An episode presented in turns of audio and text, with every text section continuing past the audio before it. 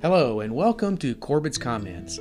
I'm Dr. Otis Corbitt, and I invite you to come along with me as I share biblical exposition and commentary. I truly believe that God's Word is one of our greatest helps as we live for Him in the world today. And so, like the psalmist, let us agree to hide His Word in our hearts that we may not sin against Him.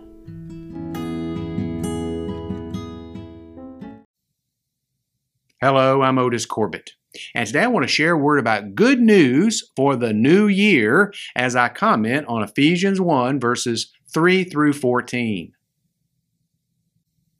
This passage reads Blessed be the God and Father of our Lord Jesus Christ, who hath blessed us with all spiritual blessings in heavenly places in Christ according as he hath chosen us in him before the foundation of the world, that we should be holy and without blame before him in love. Having predestined us unto the adoption of children by Jesus Christ to himself, according to the good pleasure of his will, to the praise of the glory of his grace, wherein he hath made us accepted in the beloved in whom we have redemption through his blood, the forgiveness of sins, according to the riches of his grace, wherein he hath abounded toward us in all wisdom and prudence, having made known unto us the mystery of his will, according to his good pleasure, which he hath purposed in himself.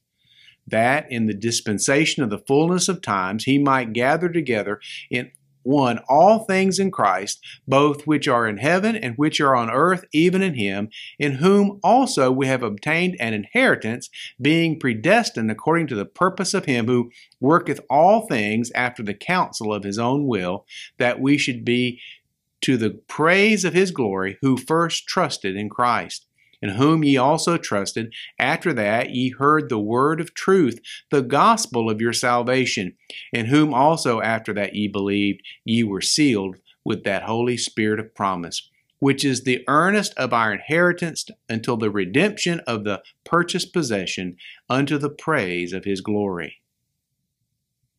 I don't know about you, but for some of us, 2023 was a tough year.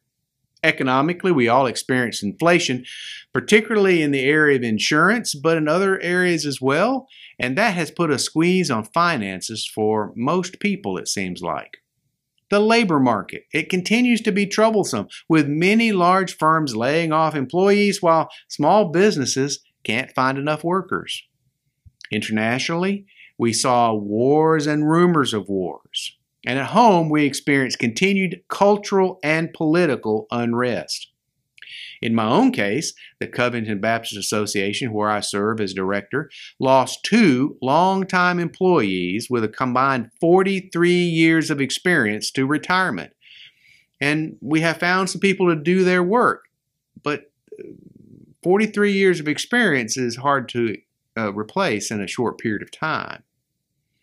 So, as we start a new year, then, Many of us need some good news.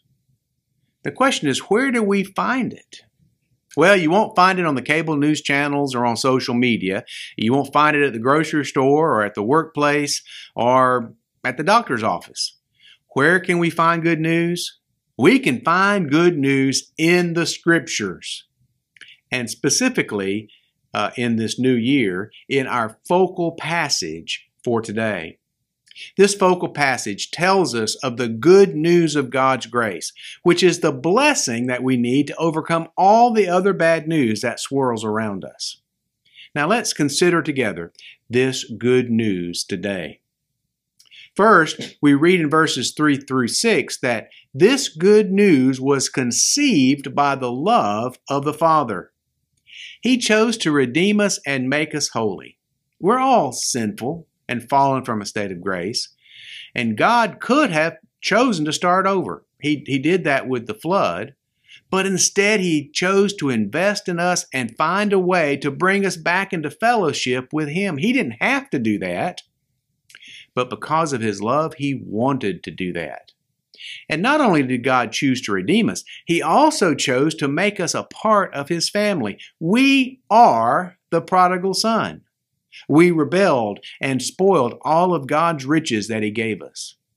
And like the prodigal, we don't even deserve to be a servant in our Father's house.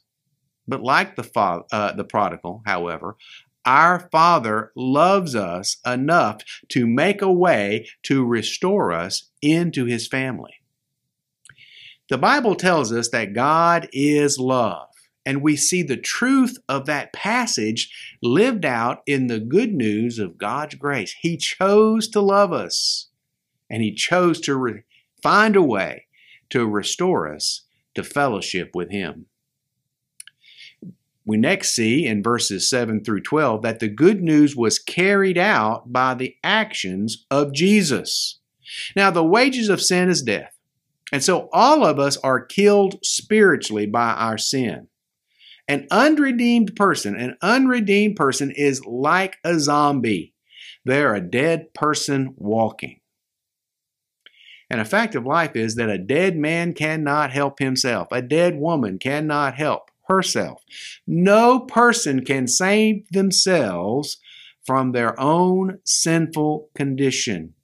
We all need someone to help us, and that one was Jesus Christ.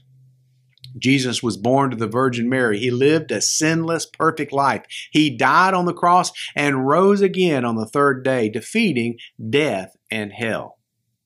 Jesus now sits at the Father's right hand, interceding for us, for you and for me, and offering us redemption and salvation. He made a way for the prodigals to be brought back into the family if we repent of our sins and accept His sacrifice for us as our own. And that good news also is Jesus said, I am come that they may have life and that they may have it more abundantly. He provides us the abundance that we don't have. Now, that may not be financial abundance on this earth. It may not be human relationship abundance on this earth. It might not be fulfillment and abundance on this earth. But even if not on this earth, he does provide us that abundance in heaven. Now, I believe he also provides us an abundance life, abundant life on earth in many, many different ways.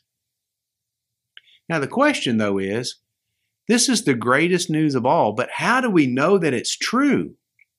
Well, the Holy Spirit confirms that for us.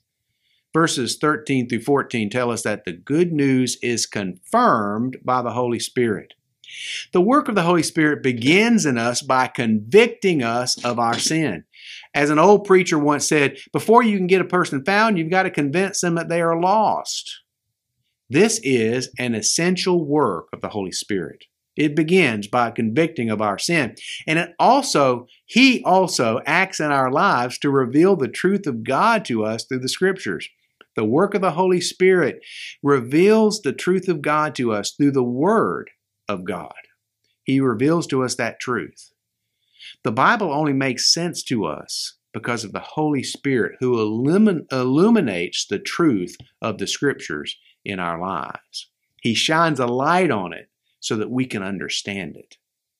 And the work of the Holy Spirit continues in our life by confirming in our hearts that we have been saved and reunited with God and the Holy Family. We can know that we know that we know we are saved because of the inner witness of the Holy Spirit. And that Holy Spirit, Him, He also com- comforts us in our weaknesses. He comforts us when we're weak, but He also challenges us when we think we are strong. He leads us to a place of security, but He also leads us into places of productivity for our Lord. So, was 2023 a rough year? Has 2024 gotten off to a rough start? Are you in a place where you don't know where to turn or to whom you can turn? Well, if that describes you, then I have good news for you. God cannot wait to bless you and give you hope and a home with Him. Jesus is waiting for you to turn to Him for forgiveness and restoration. And the Holy Spirit is anxious to walk alongside you daily as you live for God. So, whether you are prospering in this new year or just limping into it, there is good news for you.